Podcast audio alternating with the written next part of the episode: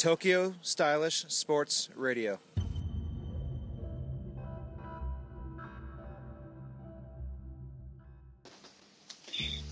でもなんかほら立場的に梅ちゃんなんかはやっぱり会員を増やすっていうことがあの組織としては一つ大きなテーマで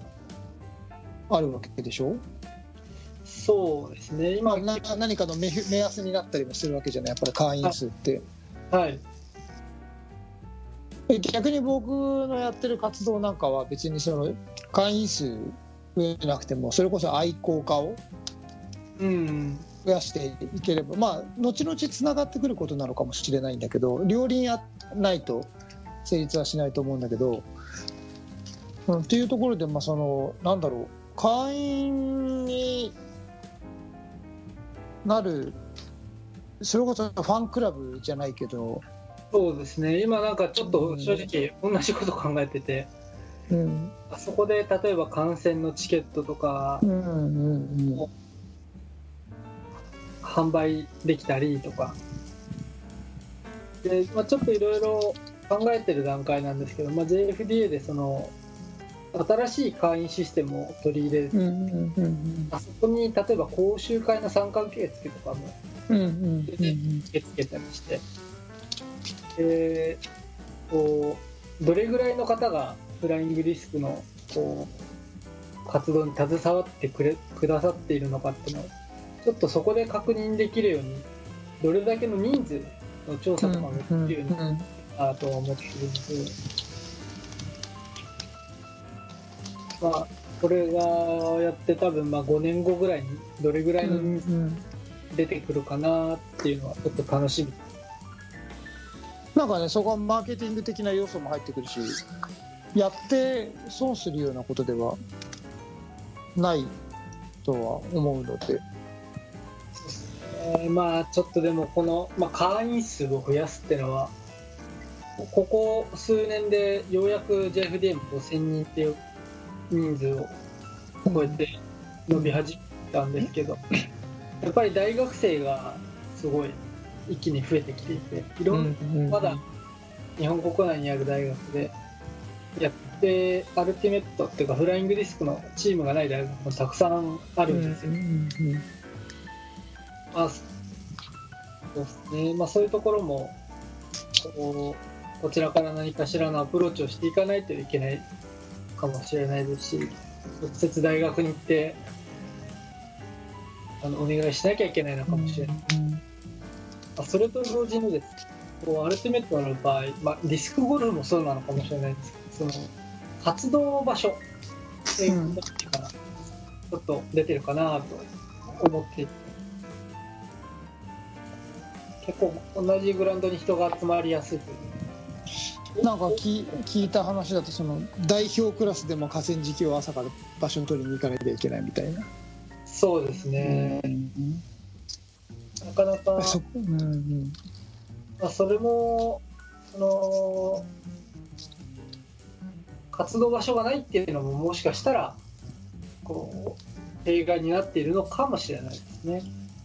それは完全にね MeToo ですよ。もう講習会ディスクゴルフやるたびにこれどこでできるんですかってコースじゃないところでやるといや辰巳でいや昭和です。いやここから1時間半かかりますよね。そこまで行きますかっていう話で。そうですね。なんかなんでああいうリックスとかみたいな感じで。まあ、常設のホールであの置かれていてちゃんとコースがあるのが多分ベストだと思うんですけど、うんうん。ちゃんとなんかそれっぽい感じになる場所があればいいなとは思うんですけどね。いや全くですね。ゴルフなんかは辰巳とか龍ヶ崎とかでもこうなんか地元の方が集まってうん。やあのプレーしてるじゃないですか。まあ、ああいう事例がたくさんあればいろんなこ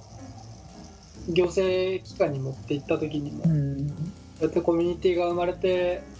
あの週にあ違う毎日1時間ぐらいあの投げればこうなんていうんですかねそのえースポーツ人口というかうんうんうん地域のこうコミュニティの発展にもなるしスポーツ活動の実践の時間も増えていきますよみたいなのが気軽にできるしみたいないいと思うんですけどね。いやゴルフなんて最高だと思ってて日本には絶対合っていて山と海が多いところで他に入り込めないスポーツがいっぱいある中ゴルフディスクゴルフってコース作れちゃうしうん。それこそ今梅ちゃんが言ってたみたいにその国はやっぱりそのこれからね高齢化がどんどん進んでいく中で医療費を払いたくないわけですよ。つまりのところ健康寿命を伸ばしていってもらわないと困ると。うん。その時にその山の有給地みたいなところも使えたりとか、うん。あの冬のビーチとかうん。それこそスキー場のグリーンシーズンとかこの手軽にできるディスクゴルフっていうのは無限の可能性を秘めていると個人的には思っていてそれこそね国にもそういう訴えが健康寿命を伸ばしますよっていうところだったらいくらでも協力を得られそうな気もするしそうですね。そうだからねそういうチャンスはすごくあると個人的には思ってるんですけどね。で若い人たちがある程度やってくれててその、まあ、前も話したんだけどある程度のセカンドキャリアとしてのディスクゴルフっていうのは十分にあり得ることだと思うし、うんそういうことによっていろんな世代も交わえるしそうですね。あのだけどな。まあそんなあのディスクゴルフの公式戦に何回も参加させてもらったことはないですけど、えーまあ極端な話小学生のことをあの一度引退をしてなんか第二就職みたいな形で働きながらゴルフをディスクゴルフやりながら一緒にラウンドしたりするじゃないですか。うんうんうん個人的にすげえなと思ってるんですけどそうん。れは。うん。いろんな女性の方も一緒にラウンドしたうんりする、うんかなりすごいなとは思うんですよね。こんだけこう地域のコミュニティの発展にいろんな年代の方うん。男女関係なくいろんな年代の方が一緒にプレーできるってなかなかそんなないないかなと。いやないでしょ他にこんなスポーツはなかなかないとすごい面白いとは思うんですけどね。そういうことを売りにできるといいななんていうのはねすごい感じてるんですよね。なんかあの僕もフェイスブックだったかなで見させてもらってなんかアメリカの方とかだと木木で工作みたいな形でなんか木に丸太になんかカゴみたいなのつけて自作のディスクゴルフゴールみたいな乗ってたりするじゃないですか。なんかああいう文化日本にも入ってきたら面白いなとかって思ったりするんですけどね。なんか今って基本的に既存のあの鉄鉄なんですか？ステンレスの。うんうんで鉄のゴール。これがこうやっぱ置いてあって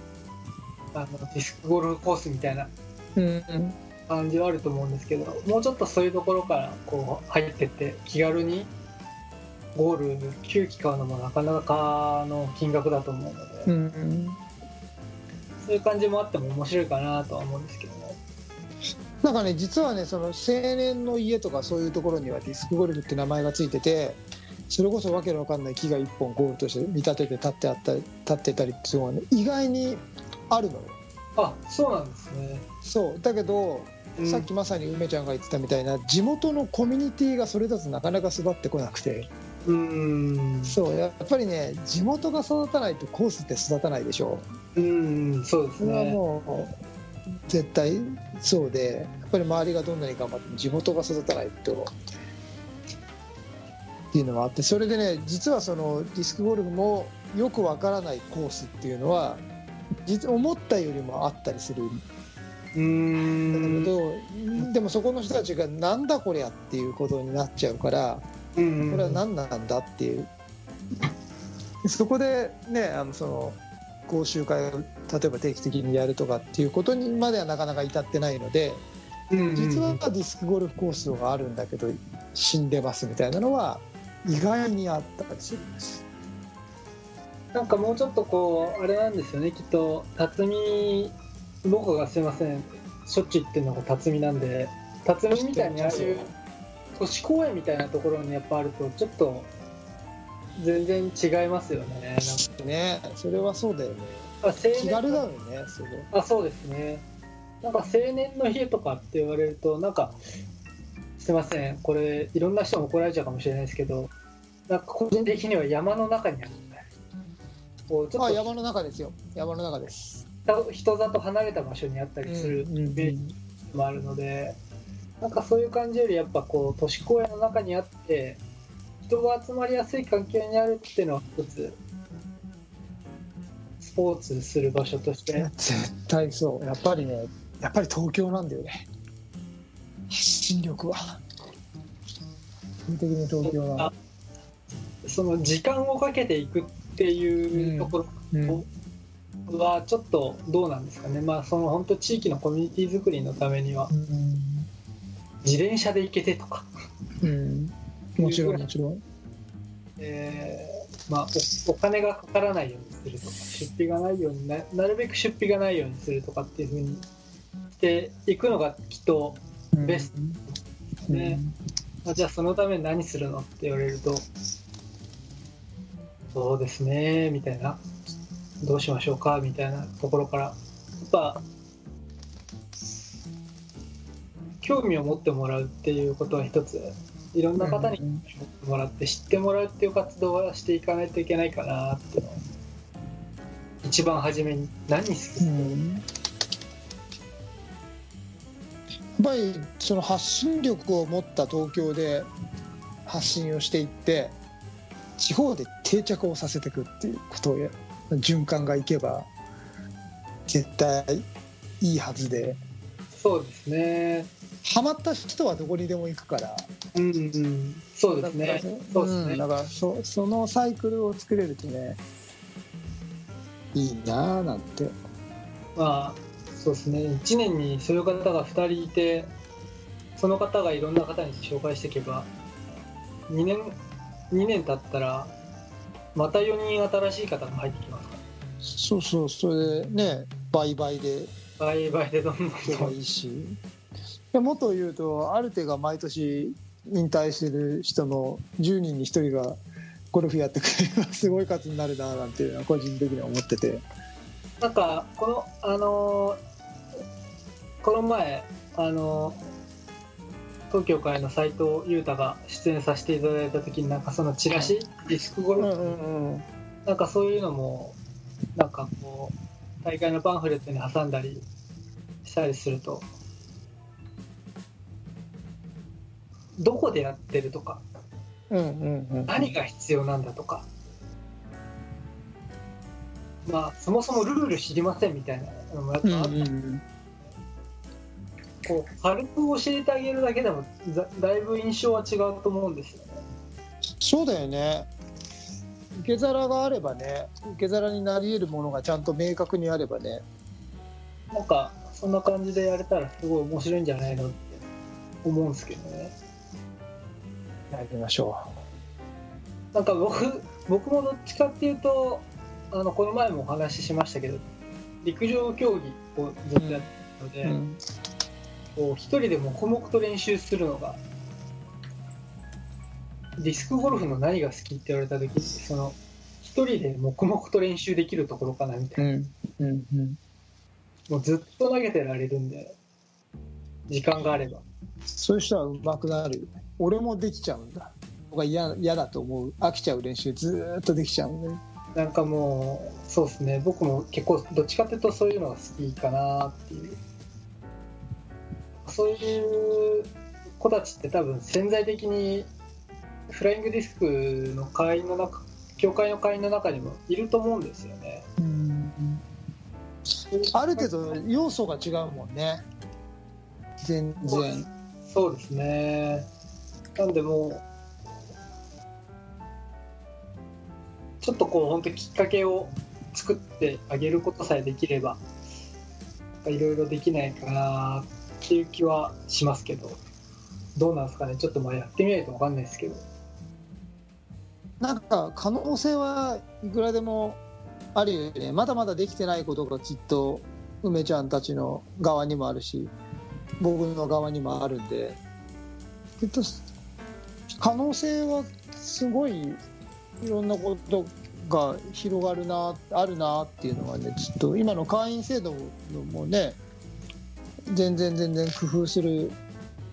余地みたいなのありもういくらでもあるだろうし、うんうん。うん、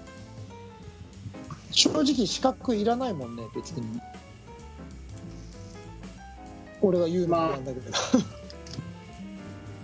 今ちょっとまあいろいろここの JFD の中の資格制度っていうのもちょっといろいろあのー改定っていうんですかね。変えようとしていてもうちょっとこうアルティメットに特化したとかうんなんか種目に特化したっていうちょっとうんうんうんうん考えたり、まあ、この先、まあ、どうなるかわかんないですけど。例えば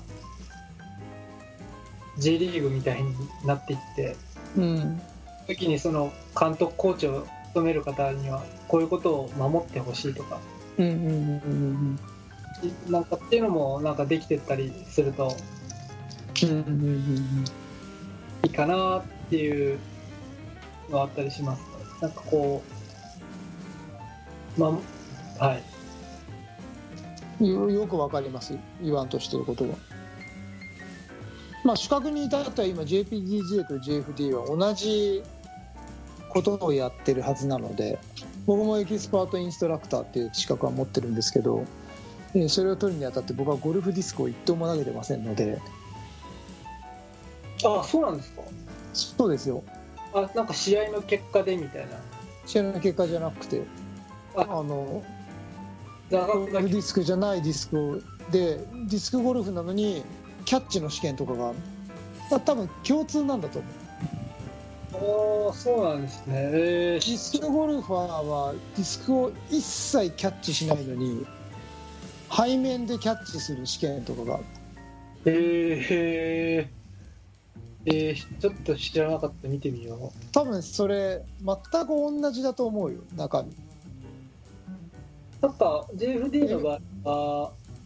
まあ、あのフリースタイルとかあのあそうそうそうそう。でえディスクゴルフもそう。その一番上のマスターインストラクターになると MTA 何秒以上とか。うーん。僕はそれは何回も意見したんですよなんでディスクゴルフの資格なのにキャッチが必要なんですか？MTA が必要なんですか？フリースタイルが必要なんですか？なるほど。ちょっと今度。もちろん納得のいく回答はいただけなかったんですけど。ちょっとこれもあれですね。多分僕のはい GFD に入る前からの何かがあった時。そうそうそうそうそうそう。う。うん、でもおかげで僕はネイルディレイからボディーロールができるようになりましたけどね。いや素晴らしい。まあなんかそういうのもなあのあれですよね。まあちょっとどうどうなのかわかんないですけどフライングディスクっていうこう大きなくくりの中でうんうん。こう楽しさをフライングディスク自体の楽しさを伝えていくっていうのがまあ講習会の中でうん重要かなと思っていて、まあ、そのためにあの気持ちよく投げてもらうためにとかなのかなとは思うんですけどね。そうね。キャキャッチは確かにディスクゴルフの、まあ、専門の資格であればどうなのかなっていうのは。つまるところ専門の資格じゃないんだろうなと思って僕は、うん、だから別に変な話ディスクゴルフだけ一生懸命やって日本チャンピオンになっても、えー資格は取れないですよっていう。それ用の。だからまあ実を伴ってない資格になっちゃってるんで、まあ、正直僕は会員で資格も持ってますけどあんまり魅力を感じていないっていうのがまあうん。実情かな。きっとそう、まあ、今ここで解決策がうんぬんというよりはそういうところも含めていろいろまだまだなんだろう練れば練るほどやりがいのある課題は多いのかなっていうのを、そうですね。なんかうん、話聞いててもいろいろ逆にあの JFDA もなるほどって今お話聞いてて思うようなところもそういう目線を持ちながら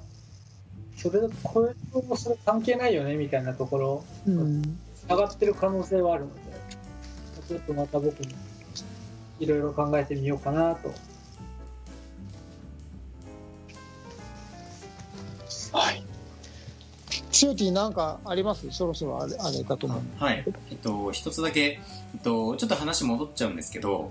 えっと、なんだっけ、愛好家を増やすというか、会員をね、増やすっていう話なんですけど、えっと、プレイをする人を増やすのと、まあ、あの、見たいというか、観客として見たい、まあさっきの箱根駅伝だとか、あの、はい。まあその僕はしないけど見るのが好きだよっていう愛好家を増やすのって、まあ、やるベクトルが違うと思うんですけど、まあ、その辺をなんか縦分けで考えているのか、まあ、一緒くたにしているのか、まあ、もしその見る人を増やすんだったらどんなタイプのというかちょっとディスクゴルフとアルティメットだとまた会場が違うんで性格が変わってくると思うんですけど、まあ、ボールゴルフ的な見るのが好きだよっていう人が集めたいのかとか、あと、まあ、野球とかだとスタジアムにこう集まってくる人がいると思うんですけど、その辺、まあ、今の段階だとちょっとなかなか言えないと思うんですけど、今後なんか、どうやって、まあ僕らもそうなんですけど、どうやっていけばいいのかな、みたいな話をちょっとお聞きしたいなと思って。ああ今個人的にやっぱりいいなと思ってるのはあの J リーグの公式は素晴らしいすごいいいなと思ってて J リーグって地域地域にクラブがあるじゃないですか。うん。地域密着型なんですよ。なんかアルティメットとかもそういう風になっていって僕はじゃあ東京に住んでるから東京のチームを応援しようとか横浜に住んでるから横浜のチームを応援しようとかってなっていくような形がいいかなと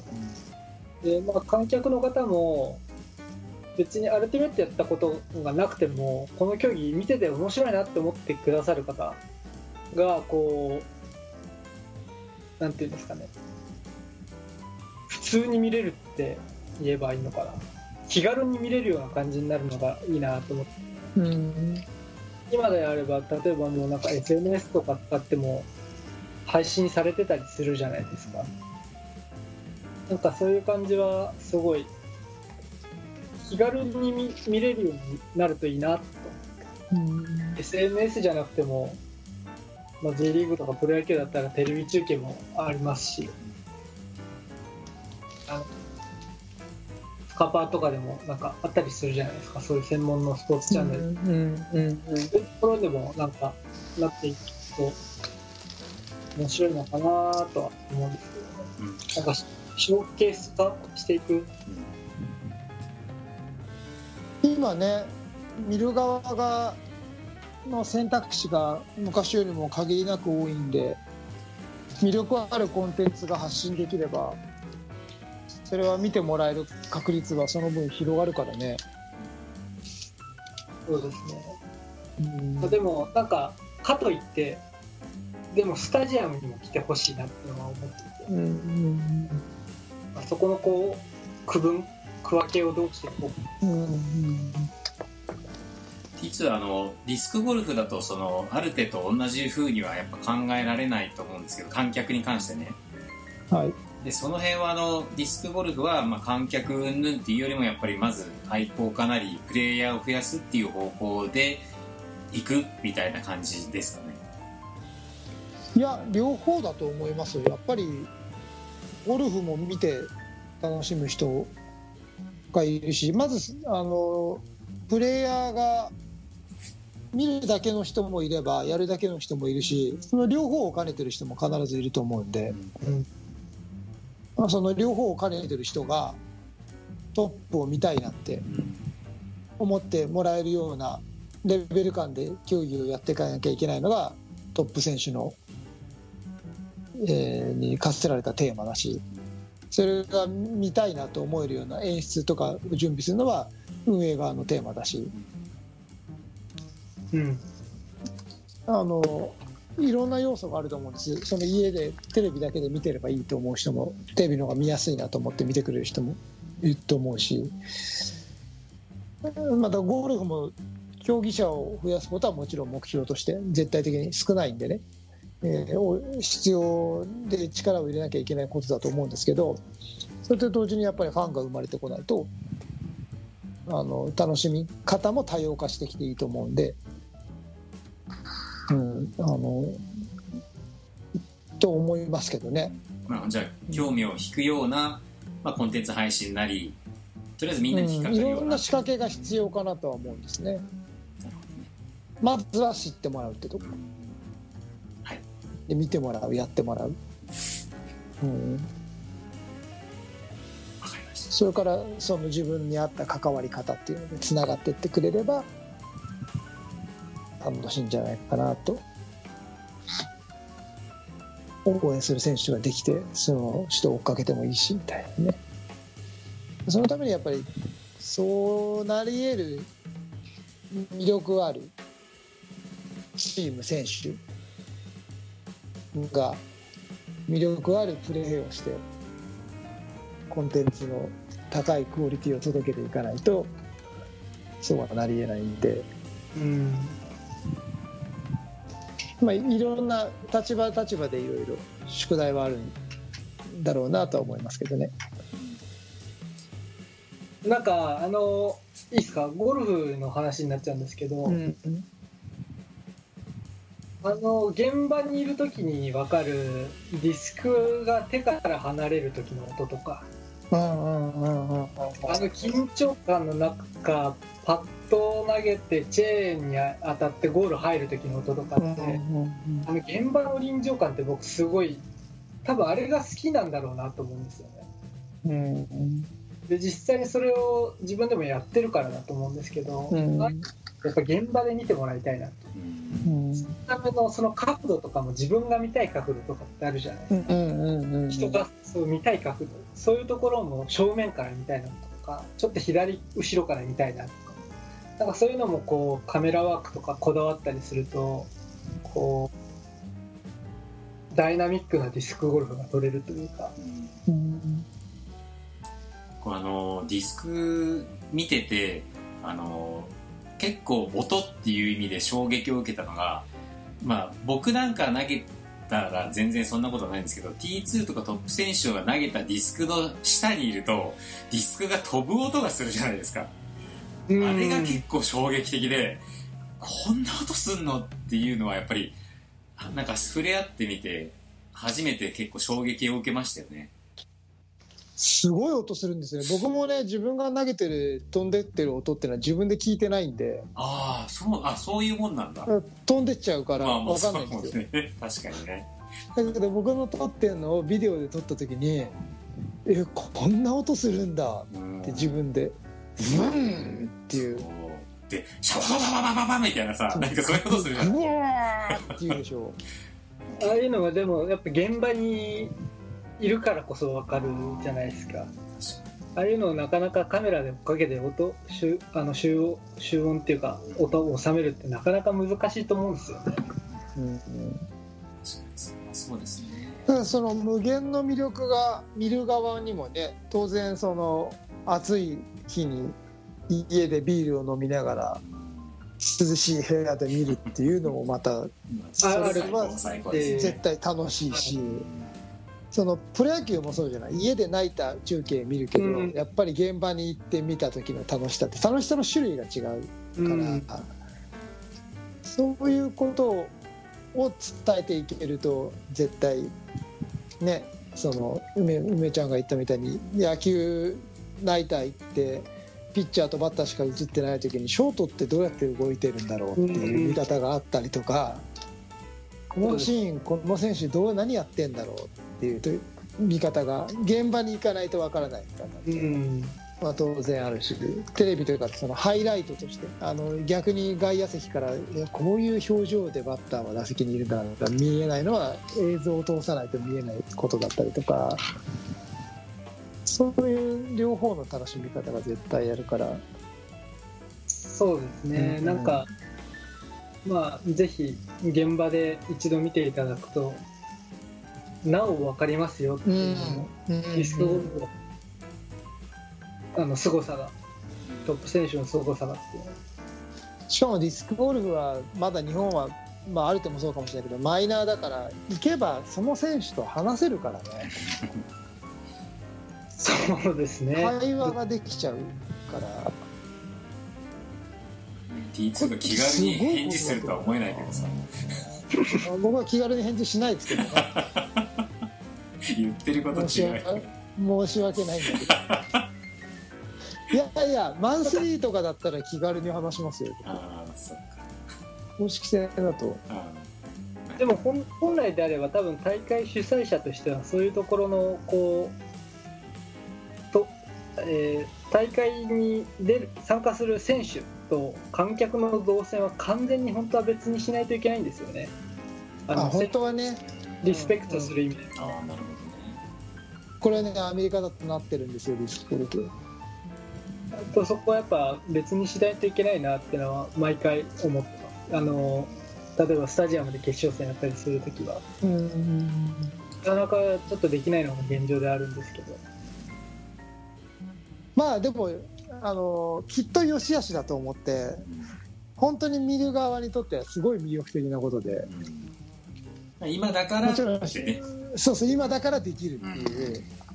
まあ今後やっぱりねこれがもっとメジャーになってきたら絶対できないから今ならまだできるよっていう。他のスポーツにない魅力だよなと思って。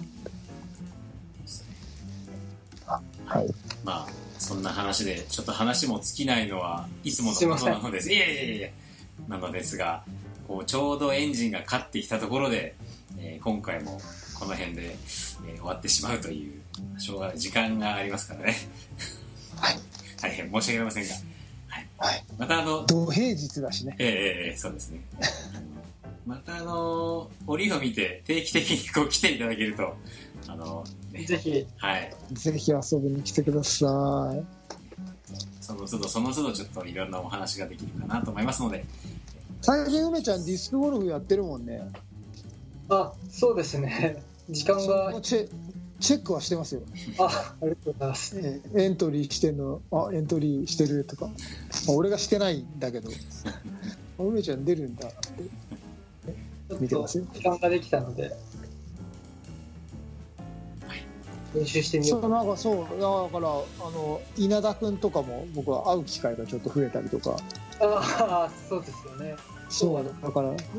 いいなと思ってその CF の人たちがゴルフしに来てくれてるのななんか嬉しくてね。はい。ありがとうございます。とっても嬉しいです。では、はい。えー次来た時はぜひあのある程度ある程度というか JF の次の一手をまたあのどんな風にするか聞かせていただければと思います。はい。それはここじゃ言えない。じゃあ有料版でね。はい。ということで、えー今回の、えーとゲストは日本フライングディスク協会事務局長の梅原、えー高正さんをお迎えして、えーお届けいたしました。はい。本日はどうもありがとうございました。ありがとうございました。TSS Radio. えー今回のゲストは、えー日本フライングディスク協会事務局長梅原高正さんをお迎えしました。はい。いややっぱりねいつも面白いですね。やっぱりゲストシリーズ面白いですはい、えーいろんな話を。やっぱ僕と強ティだけで絶対出てこないうん。価値観というものを常にあのなんだろう。結構我々よりも若い方に来てもらうことが多いじゃないですか、はい。で僕もこの若い人たちからいろいろ学ばせていただくことがすごく多くてですね。あのありがたいですよね。あの若い人たち一生懸命だなっていうのをすごい感じることができてそれだけでもとても幸せだななんて思ってますけど。梅ちゃん。どうでしたあもう僕もいろんなお話が聞けてこう目線をちょっと変えてみようかなとかちょっと調べてみようかなっていう情報もまた今回もいただけたのでちょっと早速調べてみようかなと思います。ありがとうございます。ぜひあのまた遊びに来てください。そうですね、ぜひまた、あのな、なんでしたっけ、最近で言う、今朝テレビで見たんですけど、あの総裁選の逆逆転の一手みたいな、うんうんうんうん。岸田さんと誰だったかな、あの石破さんが出てて、アナウンサーの方が逆転の一手は何ですかみたいな。いや、もう負け戦の感じだったので。なんか JFD もなんかそういうこここでこの一手だみたいなのがなんかお話ができる機会があればうん、ぜひ。こんなラジオを使ってぜひしていただければ。はい。結構反響あったんですよねあ聞いたよ梅ちゃんとえー、あ本当に？はいいろんな方に言われましたあ、それは良かったです。よかったです。はい。1000人以上のリスナーがいてくれてるので、はい、また、なんかみんな、皆さんね、反結構反響があったっていうことは言っていただけるのでありがたいなと思って。この、あれももっと広めていただければね、ね。嬉しいです。はい。はい。それでは、えー東京スタイリッシュスポーツ、あ、ごめんなさい。東京スタイリッシュスポーツレディオでは皆様からのお便りをお待ちしております。えー、T2 つよ T、そしてミニーちゃんの、えっ、と、直接のお便り、シーサーブログのコメント欄、えー、どこでも構いませんので、もう、ニヤニヤしちゃって、ミニーちゃんでいいんだみたいみーちゃんそこスラって普通に入ってくんだなと思って今な。スラって入ります。これね、良くも悪くも我々ミニーちゃんのことはあまり知らないでここにオファーしてますから。えー、えーどんだけプミニーちゃんがそのミニーちゃんの立ち位置とかあんまり僕らはね、実は分かってないんですよね。すごいすごいいいと思いますはい。ということで、皆様のご協力あっての、えー TSS レレディオ成り立っております。全くでございます。はい。えーフライングディスクを日本の文化に、東京スタイリッシュスポーツレディオ、お届けしたのは、東京スタイリッシュスポーツ代表チームイノーバインターナショナル、菊池哲也と。広報の高橋剛と、日本フライングディス協会の梅原でしたはい。それでは皆さん、また次回まで。さようなさようなら